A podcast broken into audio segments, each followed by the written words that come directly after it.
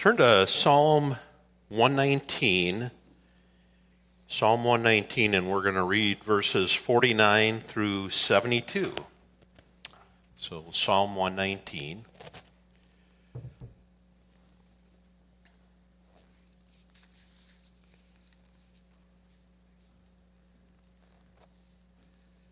And the psalmist says, Remember your word to your servant in which you have made me hope. This is my comfort in my affliction, that your promise gives me life. The insolent utterly deride me, but I do not turn away from your law. When I think of your rules from of old, I take comfort, O Lord. Hot indignation seizes me because of the wicked who forsake your law. Your statutes have been my songs in the house of my sojourning. I remember your name in the night, O Lord, and keep your law. This blessing has, befall, has fallen to me that I may, or that I have kept your precepts.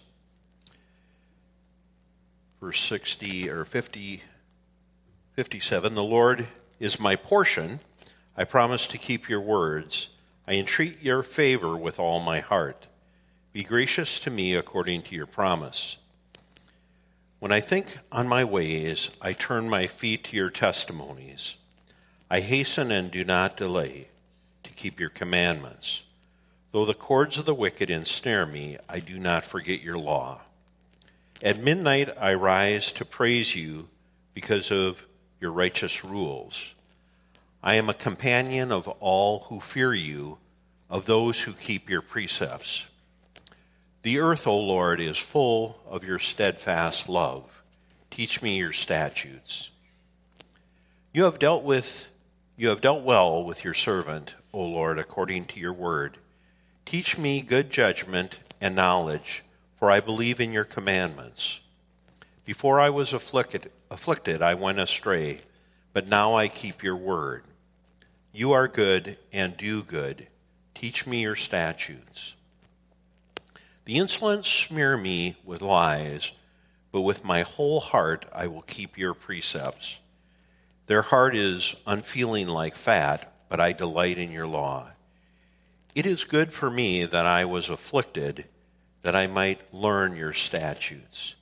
The law of your mouth is better to me than thousands of gold and silver pieces. Well, let's pray. Father in heaven, I thank you for your goodness. And as we sang about your grace tonight, Father, I thank you for that as well. That, Lord, that you sent your Son, Jesus Christ, to suffer, to live a perfect life, and then suffer and die, that we might have life. And we thank you for that. And we thank you also that even in your afflictions, you work out well the things that you desire in us. And you help us to know you through them. And so we thank you for them as well. Father, I pray tonight as we uh, look to the topic that we're going to talk about on biblical counseling that you would lead and guide us in our thoughts and in our heart to know you and to hold what is said as true to your word uh, to hold it up to your word, that is, that we may know uh, what is true. And I pray that you would lead and guide me as well as I talk. And I thank you for your grace in this time. In Jesus Christ's name, amen. Well, again, welcome. And tonight we're uh, on session four of Biblical Counseling uh, 101. And what did we, uh, we're going to review last time. Do you guys remember what we talked about last time? I know it's up on the board, but the, what, maybe I should say, what was memorable about last time? What, what was your takeaway from it, if anybody wants to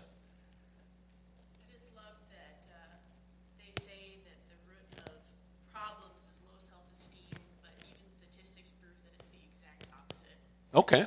Yeah, I thought that was really interesting as well.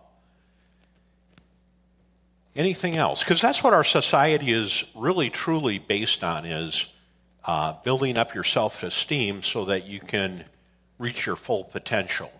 And we found that in reality, the opposite is true, that the Bible teaches us that ultimately, if someone has not been regenerated by the Holy Spirit, there, there's not anything really that good in, in them. In them.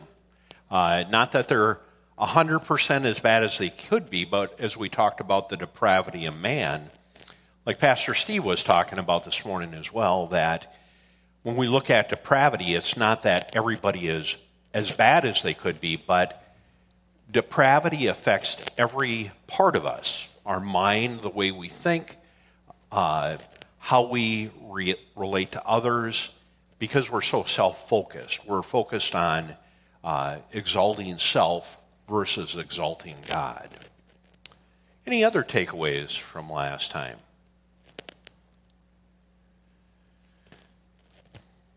Well, and we did talk about total depravity. We talked about justification and sanctification. We talked about self esteem, and then we talked about our true need, which is repentance. And we talked about so before we come to Christ, we're unregenerate and we can't do right because, uh, and we read, I believe it was Romans 8 in my notes, that uh, where it talks about the, the man that is living in the flesh or the person that's living in the flesh can't even please God.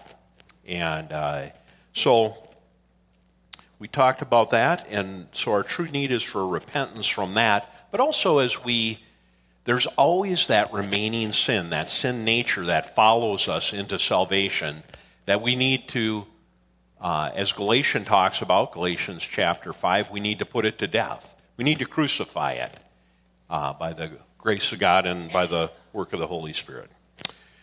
And that brings us to the next thing we're going to talk about. So, uh, you know, I said we were going to talk about some theological things, and uh, hopefully, we don't get put to sleep by it because it's it is exciting once you think about it. You know, uh, sometimes theology kind of puts you to sleep if you read somebody that's really, you know, writes long on a subject, and you have to, you know, read a sentence and then you got to reread it ten times because, you know, what are they really saying here?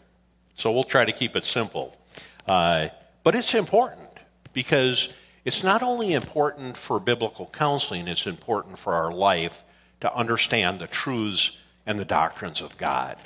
And so the Holy Spirit, and as we look at the Holy Spirit, the third member of the Trinity, one of the things he does, and if somebody would read uh, John, and there's two other verses up there, somebody else, so I need somebody to read John 3 5 through 6.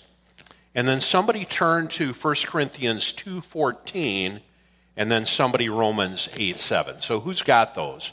John chapter 3 5 through 6. Okay, Jamie. Jamie. Yep.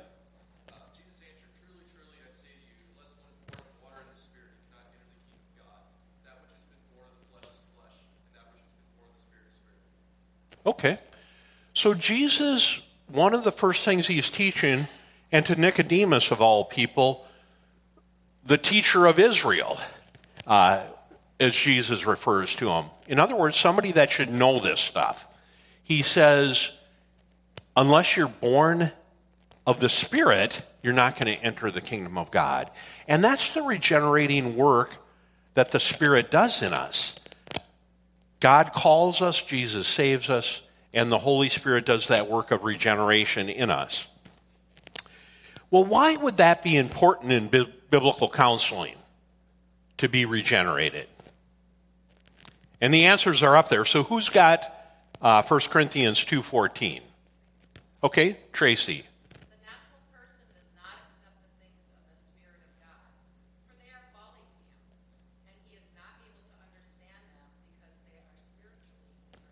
Okay. So the natural man, meaning un, unregenerated man, somebody that hasn't been born again, doesn't, you know, there it's like spiritually discerned. It's like, uh, what do they call that in files, Kurt, when it's encrypted, in, in a sense, you know? Uh, you, they can't figure it out. It's, it's foolishness to them. How about Romans 8 7? Who has Romans 8 7? Okay. Because the mind set on the flesh is hostile towards God, for it does not subject itself to the law of God, for it is not even able to do so. Okay. So the one, and that was the verse I was thinking about before in, when we were talking about depravity, but so the mind that is not set on God, that's set on the flesh, again, unregenerate man, doesn't even acknowledge the things of God and can't. So, why would that be a problem in biblical counseling as we look at those two verses? Why would that be a problem?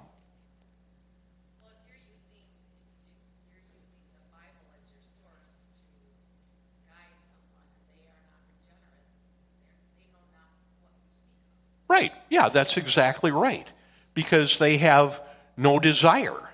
Uh, you know, I love the psalm that talks about where David says, I love your law.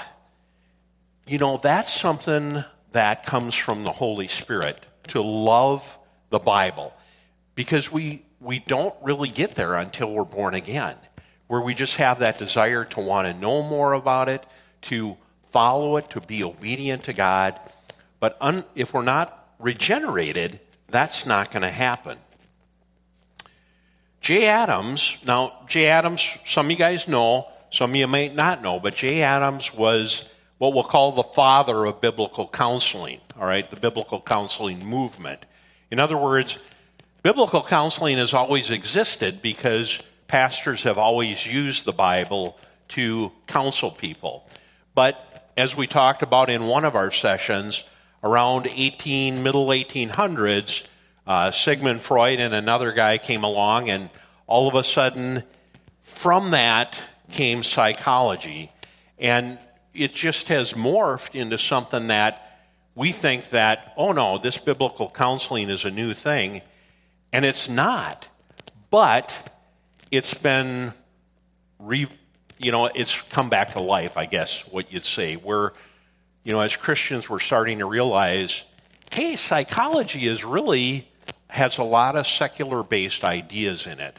And really, they don't believe in the truths or the doctrines of the Word of God. And what are we really doing here? And, and incidentally, Jay Adams was, uh, he was a pastor, uh, but he was also, he was um, uh, tasked to teach psychology. And as he started getting into it, he was like, this is not right.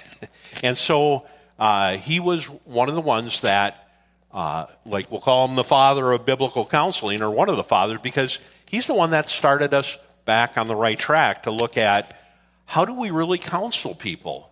And he said this uh, counseling should follow and reflect God's order in redemption grace, then faith, gospel, then sanctification. Counseling must be redemptive. The way Paul proceeded in the book of Romans, for instance, affords clear direction. He showed all, Gentile and Jew, that they have sinned. Next, he refuted false ideas of redemption through attempted law keeping and established the truth of justification by faith alone.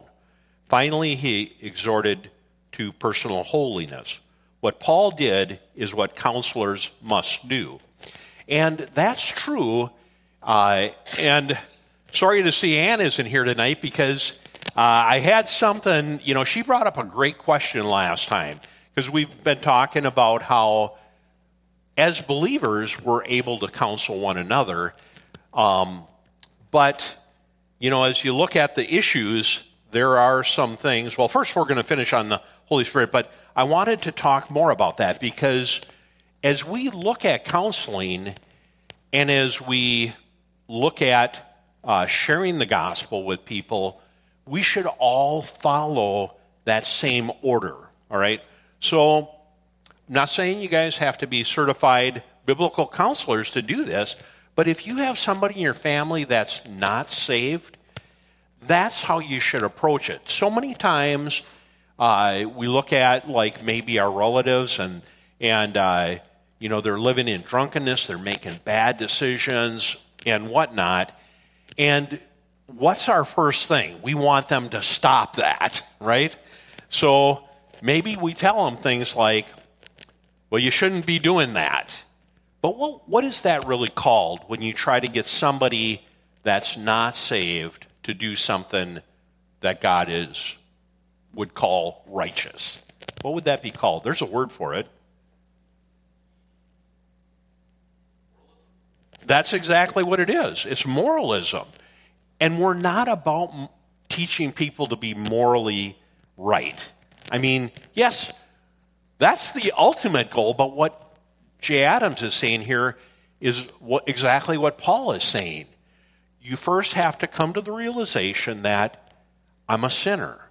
Whether I've been gone to church all my life, if I haven't been regenerated, if I haven't been born again by the Holy Spirit, then that's the first step. I need to, you know, confess that I'm a sinner and that Jesus Christ is my only hope of salvation. Uh, what he did, the work on the cross. God says in Roman, or it says in Romans chapter three that God set forth His Son as a propitiation, and I believe that's chapter three, verse twenty-six. If it's not twenty-six, it's twenty-five. But uh, it's right there. God sent Jesus Christ to be the payment for our sin.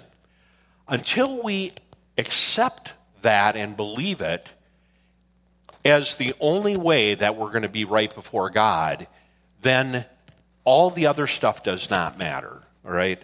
But once that does happen, uh, something happens next, and that's the thing that we get the Holy Spirit. So, somebody, I need one person to read Acts chapter 2, verse 38, and then somebody to read Romans 5 verse 5. So Acts 2:38 Okay, Seth? And Peter said to them, Repent and be baptized, every one of you, in the name of Jesus Christ, for the forgiveness of your sins, and you will receive the gift of the Holy Spirit. Okay. And why don't you read verse 39 because that also For the promise is for you and for your children, and for all who are far off, everyone whom the Lord our God calls to himself. Okay. So he says that everyone that repents and confesses Christ, believes in him, receives the Holy Spirit, and the promise is to all as many as the Lord our God will call. That includes us. You know, here in, well, I got saved in 1984. Uh, I know that was probably before some of you guys were even born, and that's fine, but God is still working today the same way.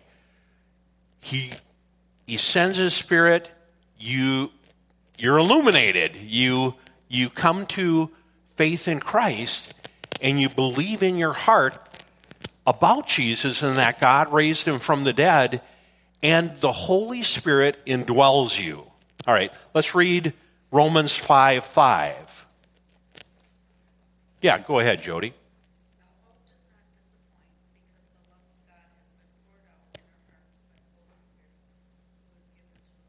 Okay. So the love of God has been poured out in our hearts by the Holy Spirit. Now, what that really means, so God's love has been poured out, if you're a believer, into your heart. Um, well, because of that, the believer in Christ is enabled to love. In other words, how can I love somebody that treats me wrongly? How can I love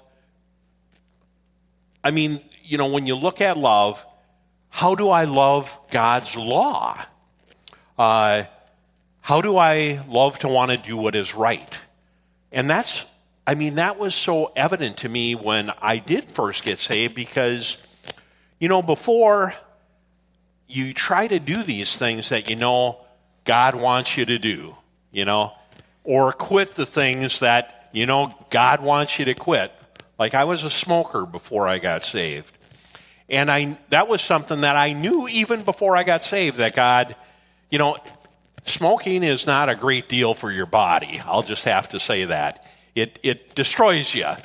Uh, but I knew that. But you know, it's like so many things you try quitting, whether it's swearing, whether it's, you know, you name it. Um, and yes, I got saved out of a very dark world. I spent uh, my 17th and eight, I spent my 18th birthday in a uh, rehabilitation center uh, because I was, uh, I mean, I had a real drug problem. And uh, I had a drinking problem as well. And I did a lot of things wrong.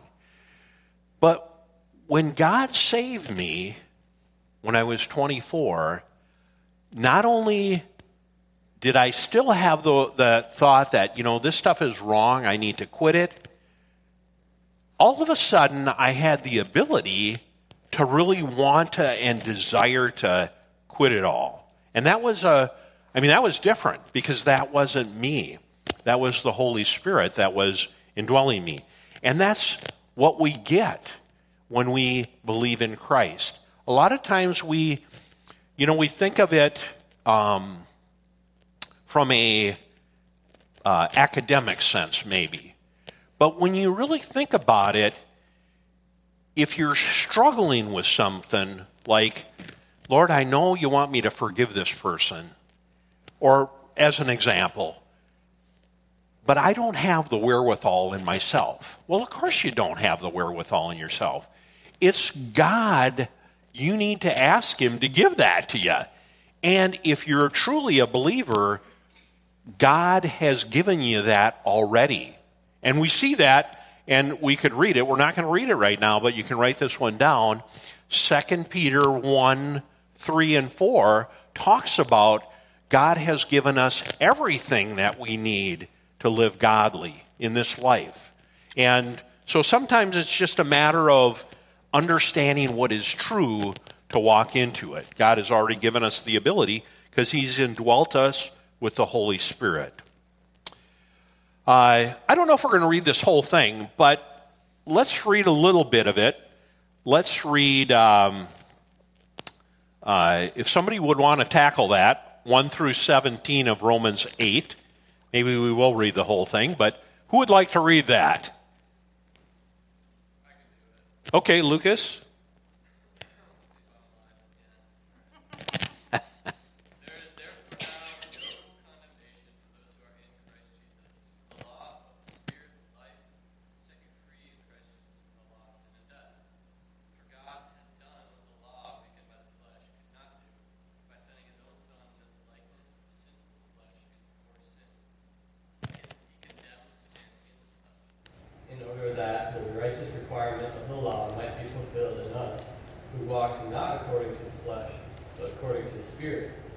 For those who live according to the flesh set their minds on the things of the flesh, but those who live according to the Spirit set their minds on the things of the Spirit. For to set the mind on the flesh is death, but to set the mind on the spirit is life and peace. The mind that is set on the flesh is hostile to God, for it does not submit to God's law. Indeed, it cannot. Those who are in the flesh cannot please God. You, however, are not in the flesh, but in the Spirit, if in fact the Spirit of God dwells in you. Anyone who does not have the Spirit of Christ does not belong to him. But if Christ is in you, although the body is dead because of sin, the Spirit is the life because of righteousness.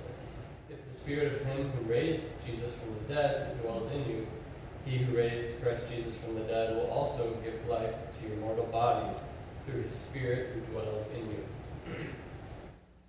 brothers, we are debtors not to the flesh to live according to the flesh, for if you live according to the flesh, you will die. But if you, by the Spirit, you put to death the deeds of the body, you will live.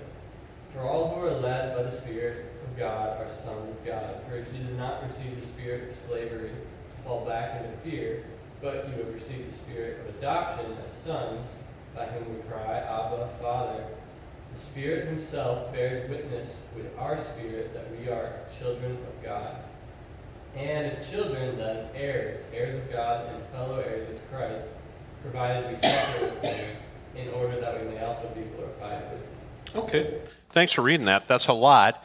But I don't know if you notice a couple things in there. One, he says, if you don't have the Spirit of uh, Christ, the Holy Spirit, that is, then you're none of His. But he did say, though, that if you are in Christ, you do have the Holy Spirit. So it's not a matter of, well, I think I'm a Christian, but I don't have the Holy. No. If you're truly a Christian, you have the Holy Spirit. And so many times, what we don't realize, uh, we've been looking at some of the things, uh, even this morning, we looked at some things in, uh, we were in Hebrews, but the fact that you have the Holy Spirit, God has given you the ability to put to death the deeds of the flesh. And we talked about that. Yeah, we've been born again, but we do have that remaining sin in us. But the, it's clear that God, it's something we cooperate with God in, is our sanctification. And we looked at Philippians 2 uh, 12 and 13. Uh, and if so, maybe we'll read that again, and maybe I'll read it. I'll just uh, go right there. I'm going to see if I could quote it from memory, um, but I don't want to botch it. So, therefore, my beloved brethren, or therefore, my beloved, if, as you have always obeyed, so now, not only in, as in my presence, but much more in my absence, work out your own salvation with fear and trembling. For it is God who works in you both to will and to work for his good pleasure. And when it talks about salvation there, it's not talking about the justification part of your sanctif- uh, about your salvation. But salvation a lot of times is referred to in the stages of justification, sanctification, and glorification. All right? If you've studied theology, you might have run across that. I know it's kind of it seems kind of a little different, but it's all there. I mean, because Christ, when Christ died, he, it, the Bible says in Hebrews, I believe it's chapter 9, that he's perfected for all, in one act, he's perfected all that are going to be saved in that one act. And so the hard part for us is we still have that remaining sin in our lives. But here, in so when it talks about working out your own salvation, it's really talking about working out the sanctification part of that salvation. And then he says that it's God that works in you what? Both to will, that is to have the desire to do it, but also to do it. So he not only gives us the desire to do good, but he gives us the ability to do it. And that comes from God. So the Holy Spirit, that's the Holy Spirit's work in us, is to regenerate us, to indwell us, and to sanctify us. And there's a lot more things we could talk about about what the Holy Spirit does because he works in the life of the believer to intercede for us, to comfort us, to teach us, and there's, I mean, a lot more that he does. So we need, you know, if, so if you're thinking of biblical counseling people, uh, or whether you're not. Keep that in your mind that we need to point people to God's Word and pray for them. So if somebody comes to you with a problem, it's not, what does Dave think? It's, what does the Word of God say? And are we pointing them to God's Word and praying for them? But the second part of it is, and I'll have to say, if you have had kids, some of you guys have had kids, some of you don't. Uh, it's the same with believers when you're counseling with them. You just want to take them and, I don't want to say hit them up with a two by four, but it's like turn their head or what, you know, it's like, all right, you need to get this, you know. Um, this is the work of the Holy Spirit, all right? Yes, I would love if you would do this the church would be pleased with you. With your kids, it's like, yes, I want you to do this, and I would love if you just had that heart to do it. Um, but in reality, well, maybe with kids it's a little different, I don't know. But with believers, this is the work of the Holy Spirit. And that's why it's so important to point them to God's Word and to pray for them. Because the Holy Spirit is the one that will change a person. Okay, now this says review, I know. And, well, I have to share this with Ann. But for the rest of you that were, you know, listening in on our conversation with, with Ann, uh, and it's a, she brought up a really good question. So, you know, biblical counseling, and this is something we've we've talked about in the first couple of sessions. Biblical counseling is ministering the word of God to believers with humility, compassion, and accountability to bring abiding hope, change, and usefulness for the glory of God. That's Dr. Stuart, Stuart Scott's um, definition. Uh, and we we tied that into Romans 15 14, which says, And concerning you, my brethren, I myself also am convinced that you yourselves are full of goodness, filled with all knowledge, and able to admonish one another. And that word for admonish is that word that we get noutheto, nouthetic counseling out of. And, well, does that mean I'm going to counsel everybody about every problem? And I mean, it was a really good question that she had. And so what I came across is this, and hopefully you can see it. Yeah, yeah. Yeah, go ahead.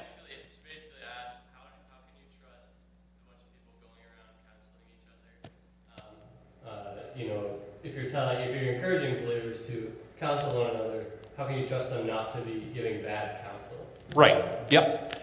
And that, and thanks for doing that, by the way, Lucas. Um, because we did talk about the fact that anybody, anytime somebody comes to you for advice because they're thinking you might have an answer, if you give them an answer, whether it's biblical or not, you're counseling them. Period. I mean, that's just the reality of it. But here, and like I say, I don't know if you guys can see that very well. I don't know how to zoom in on this. I don't know if I want to try. Oops, see? I, I don't, like I said, I don't want, it, so I'll read it to you, all right? So on this side, let's see, how can I point to it? Nope, that's not going to work. I can do it with this. All right, so here, so at the lowest level, you have all believers, and what Romans 15 14 is talking about. We're counseling one another. We're able to instruct one another, all right? And what it says here, it's less formal and it looks a lot more like discipleship. And on the other side, it's less intense. It's more general in nature, less problem oriented. So something like this might be uh, something like uh, Dave, what do you think about watching this type of movie? What do you think about, you know what I mean? It's like simple things that we can instruct our brothers and sisters on. So less informal, less intense. And it's something like all believers can handle, you know? Um, but then you go up a notch and you're, you have maybe something that's more formal and more intensive. And it's something that maybe you know, a qualified and trained believer in counseling should deal with. Um, and then eventually you get, and you can see as you go up, it's more, it looks more like counseling. Not that there's really a difference per se, but it does look more like counseling because, you know, when you get up to this point where you're dealing with somebody with uh, some real intensive problems, you know, I mean, let's say maybe they have a drinking problem. That's something that it requires a lot more. Um, and so you're maybe doing things like you got accountability. You're you're bringing in other people from the church to hold them accountable. You're giving them homework from Scripture, uh, homework that you know might help them. and stuff. And so, and it, again, it's not that you couldn't a, give them homework when they're down here, but it's it's like uh, uh, it's like bitterness. Well, Dave, I'm bitter towards my wife, or I'm bitter towards my husband. Well, let's look at Hebrews. Uh, I think it's Hebrews nine, or or no, no, it was actually in our uh, text a little this morning, Hebrews twelve, where it talks about bitterness defiles a person. I mean, there's, you know, you can take them to like one verse and say, don't do it, you know? Change, come on. I'll pray for you, but, you know, get over, you know. All right, so some of you guys could do that, you know, but yeah, when you get to the more uh, complicated problems, I mean, what I'm saying is you're not going to give them homework on it, maybe. You might, but, and you could, but maybe you're not going to. All right. But notice here it says the whole church. And now I should clarify, too, this came out of Stuart Scott's notes. So Stuart Scott was my professor at um, Master Seminary. And so these are, I've taken a lot of this stuff out of his notes. Now I've asked them guys if I can use it, and they encourage me to use it. So, but I just want to give credit to where credit is due. But the idea is, and we're going to talk about this in a little more, is that biblical counseling isn't something that I do. It's something that the church does. All right? So as yeah, as we're we're talking amongst each other, yeah, we want to counsel one another to do the right things, all right? As people run into more intense problems, we're going to send them to the elders or send them to somebody that's more trained in biblical counseling. But eventually, it's the whole church that gets involved because you want the church involved. You want, you know, if somebody's really struggling with something or suffering from something, you want the church to come alongside them.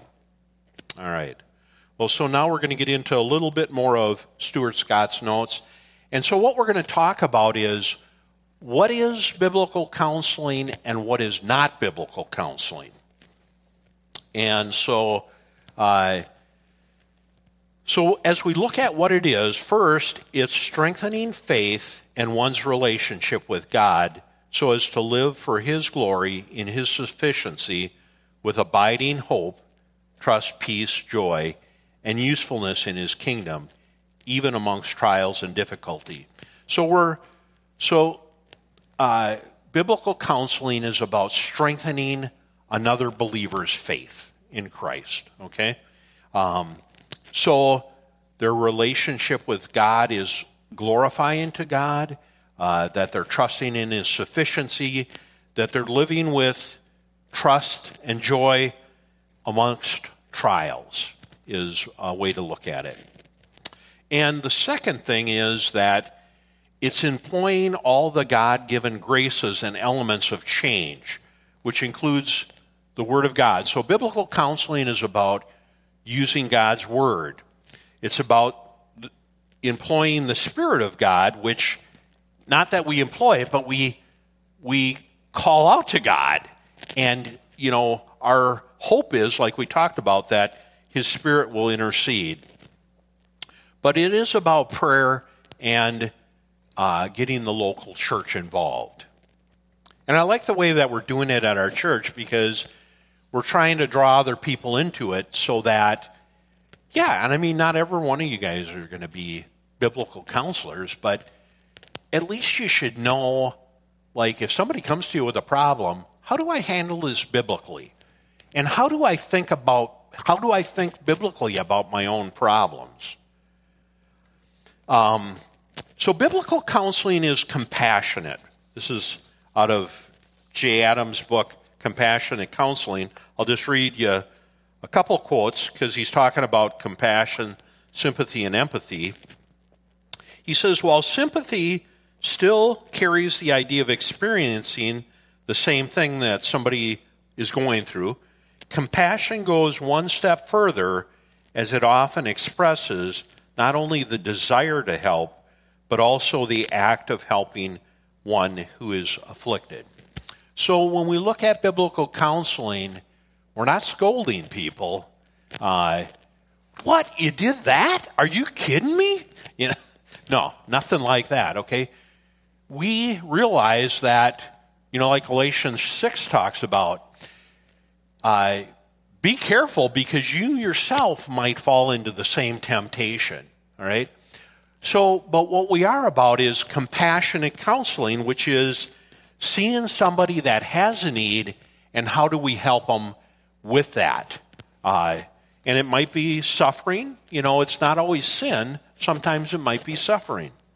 Another quote, uh, and, and this is so when we're counseling with somebody, and then you're going to ask me, if you haven't already thought in your mind, well, if, if biblical counseling is only for believers, then what do you do with unbelievers if you're going to counsel them, right? And what we're going to do is we're going to share the gospel with them, all right? And so what he's talking about here is just that exact point is like if somebody comes to you for help, I, you know, I'm sure, I mean, that's the way secular counseling is. How do I just help you with your problem, all right? But how are, what, if you help somebody and they just walk away and go keep on sinning, it's not going to help them much in the long run. And that's what he says. Of what profit is it to help people with their temporal problems and dismiss them to continue on their way to eternal punishment without representing or without presenting the gospel to them. And so part of compassionate counseling is are you saved? Are you right with God? You know, eternally, what's going to happen to you? All right? This next item, so uh, uh, biblical counseling is caring and compassionate, but it's also believes in the sufficiency of Scripture. Now, we're going to probably spend a good deal of time on this because that's a, another theological item. But what I want to do is just briefly talk about it uh, that God's Word is sufficient to deal with matters of the heart and soul, eternal life, salvation, and godliness, living a Christ honoring life in this world. And if somebody would read Psalm 19, 7 through 10, so Somebody could read that. And then somebody read 2 Timothy 3:15 to 17. So who, who's got those? Psalm 19, 7 through 10. Okay.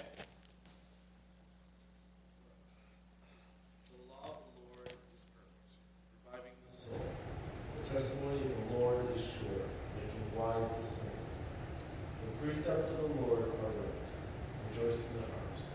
The commandment of the Lord is pure, enlightening the eyes. The fear of the Lord is clean, enduring forever. The, rule, the rules of the Lord are true, and righteousness altogether. More to be desired are they than gold, even much fine gold, sweeter also than honey, and drippings. Okay. And so from there we see that in the Old Testament, the psalmist is saying that, and, and he uses those different, you know, the rules, the precepts, but he's talking all about God's word there. And it's just a way, I guess, poetically of saying the same thing five times. Um, but it, it is about the fact that God's word is able to convert someone. It's perfect. All right? So 2 Timothy 3 15 to 17. Who's wants to read that? Go ahead. Nope. Um, yep. And that from childhood you have known the sacred writings which are able to give you the wisdom that leads to salvation through faith which is in Christ Jesus. All scripture is inspired by God and profitable for teaching, for reproof, for correction, for training in righteousness, so that the man of God may be adequate, equipped for every good work. Okay. Thanks for reading that. There's a lot there. That's why we're going to unpack it in a in a broader context. But just simply, I'll say this: that um, the Apostle Paul is writing to Timothy, who was a pastor, and uh, he was, I guess, under Paul in a sense, um, and he's instructing him that, hey, you've known the Scriptures since you've been a little a little boy, I think it says. Um, and they're wise. They're they're able to make somebody wise unto salvation. But not only that, they're God breathed, meaning these are the words of God. I know the world teaches us that, oh, it's just a book written by men. But the reality is, this Bible that we have has been, it's God's words. Yes, He used men. I don't understand it, but He did. He used men to pen His word just exactly how we want it written. And it's able to do, it talks about four things there. But the essence of it is that it's able to make us adequate for every problem, everything we'll ever come across in life. That's quite a statement to make, all right? To say that, well, Dave, what about cutting yourself?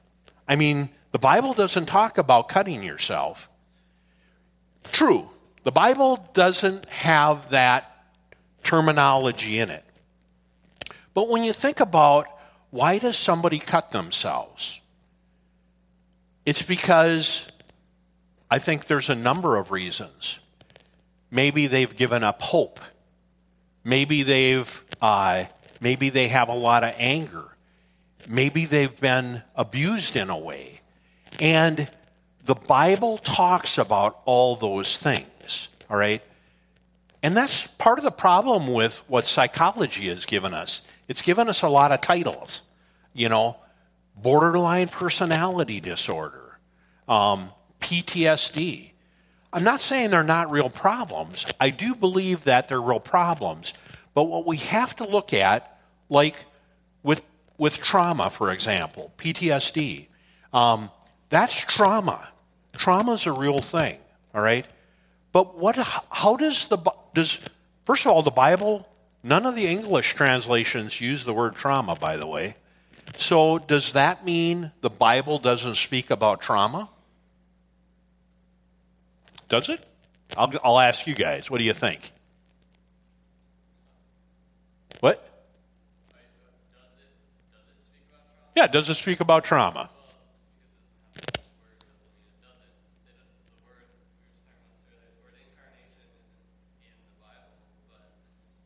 Right. So let's take a couple examples about trauma. Jesus, Mary's mother, Mary, Jesus' mother, I'm getting my merds wixed here, you know?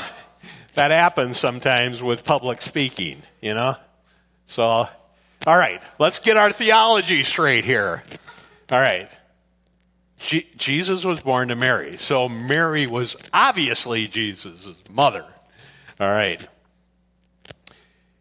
But on the day that he died, what did she see? Because she's watching. She watched her son being stripped naked, flogged, and crucified on a cross. We, we haven't even seen brutality like that. I mean, we've seen some pretty brutal things, don't get me wrong. But was that a traumatic event, do you think? I think it was very traumatic. I think that's hard for a mother to watch their child being murdered. How about Job? Lost all his kids, all his wealth, and his own health, all in a matter of like this short space of time. I mean, okay, so the Bible doesn't use the word trauma, but the Bible is full of people that have gone through traumatic events, and it talks about them. And so when the Bible talks about being able to deal with your problems, regardless of what they are, it's a matter of just understanding what your problem really is from a biblical point of view. And then you see the scripture is filled with things. Um, I used this one up uh, upstairs a while back, but you know, uh, I mean, when you think about it, right in the beginning of Genesis, chapter 4, uh, God comes to Cain. Cain, what's your problem? You know, well, what was Cain's problem? His brother's offering was accepted before God, and his wasn't, and he was upset. And what did God say to him? Cain, you have to control that sin, or it's going to master you. And it did. He killed his brother. That speaks so much to the problems that we have in this life. And the Bible's full of those kind of examples. All right. Uh, I, I had something else there. So God's Word is the only authority, authoritative and infallible truth. God's truth is deep, sufficient, and applicable for any problem, directly or indirectly. And John 17 17 says, Jesus in his prayer, Thy word is truth. Sanctify them by their, thy truth. Thy word is truth. Um, so, uh, biblical counseling is it deals with the gospel of Jesus Christ as well as one's relationship with Jesus. And uh, finally, I think this was the last one, yep. Uh, biblical counseling deals with encouragement for suffering and trials that Christians face and giving needed biblical direction for problems and issues uh, like sin of others or a wayward child. However, often we find ourselves sinning in response, whether inwardly or outwardly, to a trial that we did not initially cause, infusing sin into the situation. So, in essence, biblical counseling not only helps you to how do you deal with your problem that your kid's gone wayward, but now because of your own sin, because of it, not dealing with the trial in a, in a biblical way, how do we look at that so we can deal biblically with our own issues? And so that's a, a you know, I guess a real short view of what biblical counseling is. When we look at it, what it what biblical counseling is not, it's not simplistic, meaning we're not dispensing God's word. Well, read these two verses and call me in the morning. You know, it's nothing like that. Uh, what we're doing is we're praying, Lord, how can this, how can your word help this individual? And so uh, we're, as the counselors, we're trying to, you know, we're looking to God for direction on how God's word can enlighten somebody in their problem. It's not behavior modification uh, meaning that we're not just looking to change behaviors, which is what psychology does, by the way. It's just interested in changing your behavior. What biblical counseling is about is what's going on in your heart. In other words, why why do you have some why can't you forgive that person? You know, what are you holding in your heart? You know, what what are you desiring more than you desire Christ that's causing you to sin? Um, and it's not ignoring or discounting medical or scientific data. In other words, not concerning, not considering the whole person. So when we look at medical, I, I got a whole slide for this. So it does not ex- ignore true and proven medical issues and does not seek to remedy them with Scripture. Um, so when you look at somebody that maybe they have uh, maybe they have, like, for example, schizophrenia. That's a real tough one. Schizophrenia, and what we'll find with many uh, uh, people that struggle, there is a physical component and there's a spiritual component. And that's what we need to look at. All right, so somebody with schizophrenia might actually have some damage to their brain, some circuitry that's not wired correctly. So it would be wrong, like especially if they're on medication, for me to tell them, look, we need to just, you need to have faith in God and, and get off that, you know, medication and, and eh, you know, that's the wrong way to look at it, guys. Um, we have to, we can't ignore medical facts, right? If something is medically proven to be true, then you, you can't ignore it as a biblical counselor but you also don't want to seek to fix something medically, or I mean, fix something with Scripture that's a medical issue.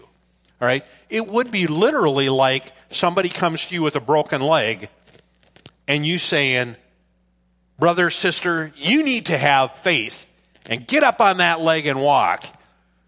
Would you do that ever? No, you wouldn't. I'm, I'm guessing you wouldn't. You're looking at me like you wouldn't. Um, but that's the point, is that we have to, like if something has been proven medically true, we have to acknowledge that and not ignore it. And we're not going to give spiritual remedies. Now, so, but you do have things like, and I have an example here. What about somebody with cancer? All right? You got somebody that comes to you. Can you do anything for cancer? No. It's a medical issue, all right? But what you can do is maybe they're struggling, or maybe somebody in their family is struggling, looking at loss of life. That's something that is biblically that you can do as a counselor to help them with. You know, the feelings that go with it. Maybe they're depressed. Well, who wouldn't be if that was the case? I mean, you know, other than if you really have your focus on Christ, it's like, I'm going home, you know? Uh, and that's really what you would probably want to counsel like. So maybe not in that way, but the point is, you know, there are two aspects. There's sometimes a, a biblical aspect or a spiritual aspect and a physical. Um, but yeah, so looking at the inner man. So I mean, when we look at and this is just such a key part of biblical counseling is discerning when something is a physical struggle versus a spiritual struggle. So I have some of them listed, like autism and Alzheimer's are physical struggles, all right? Brain trauma is a physical thing, all right? If somebody's had a shot to the head or something, yeah, the brain circuitry might be a little messed up. And it's not because they're sinning, all right? Feelings of depression or panic, all right? Now, depression and panic might not be a physical issue, but the feelings, like if you're having a panic attack, that is a physical issue, all right? Now, the the thing that produced the panic attack, if it's not, if, it, if there's no clear physical issue, and there are some physical issues that do cause panic attacks, by the way. But if there's no true physical issue, then it is a spiritual issue. It's a matter of dealing with how, how are you dealing with fear and anxiety in your life.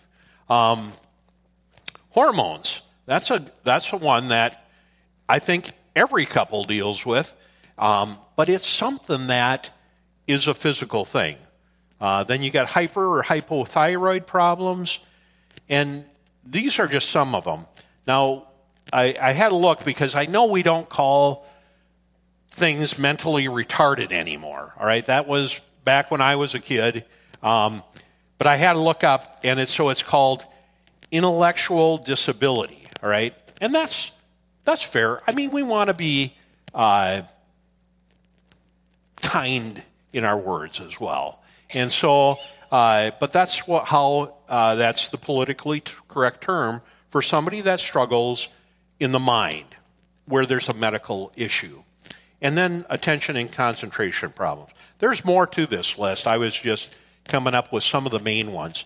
Uh, but on the spiritual side, anger and rage, anxiety and fear, drunkenness, and you know we could talk a lot about all of these, but false worship, idolatry, foul language, guilt and shame, and sexual immorality are all, I mean, yeah, maybe with anxiety or, and I, am not going to say fear, but with anxiety, sometimes there is a medical. But by and large, again, if there's not a proven medical issue, then it's it's got to be spiritual. Uh, but yeah, I mean, drunkenness is a big one because uh, I mean, is it a disease? The world tells us it's a disease. I went through six months in a halfway house uh, recovering from alcohol. I was told it was a disease. It wasn't until I got saved that I realized, you know what? I mean, it, let's face it, if it was truly a disease, then how do people just quit it? You know? I mean, it's, you don't just quit cancer. You don't just quit Lou Gehrig's disease. You don't, I mean, you don't do those things. But somebody can, on a dime, stop drinking. And the reason is, is because it's not a disease. It's a spiritual problem. And the other reason why we know it's a spiritual problem, because the Bible tells us it is. In Galatians chapter 5, it's a work of the flesh. Drunkenness is. All right. Well, I think we're running out of time. Uh, but this next slide, what is it not? It's, it's not a pristine outlook on science. Again, we, we want to look at what's true. A lot of times, um, what is, you know, you have people in the psychologic realm, which a lot of them are secular, and as we read Romans chapter 1, we find out that a lot of times people that are antagonistic towards God have a tendency to suppress truth. All right? And so, yes, factual data is good. How it's interpreted is a whole different story. All right, look at the Grand Canyon as an example. Does the Grand Canyon exist? Yeah, it exists. There's layers in it, there's probably fossils in it. But how did it happen? How did it get like that? And to somebody that's a creationist, will have a different account of how that transpired versus somebody that's an evolutionist. And I mean, I'm not going to go all, all that down that road, but what I am saying is a lot of times when you have somebody that's unwilling to accept the fact that God exists and that there's spiritual realm to things and that the Bible is true and there's an account of history in it, like the flood. Uh, if somebody is unwilling to look at that, then how do they come up with why things are the way they are? You know, and you have it with the way it is archaeologically, you have it with the way it is who man is anthropologically, if that's a word. Anyhow, so we're not integrationists, meaning we don't combine the two methods together. And uh, it's not autonomous, meaning biblical counseling is, in essence, a part, should be a part of the church and under the leadership of the church. And so we're not out there on a, a limb and making up our own rules, all right?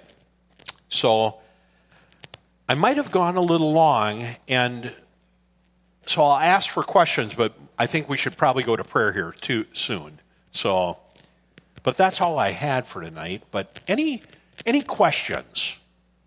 And we can always talk afterwards, but any pressing questions? I threw a lot at you guys.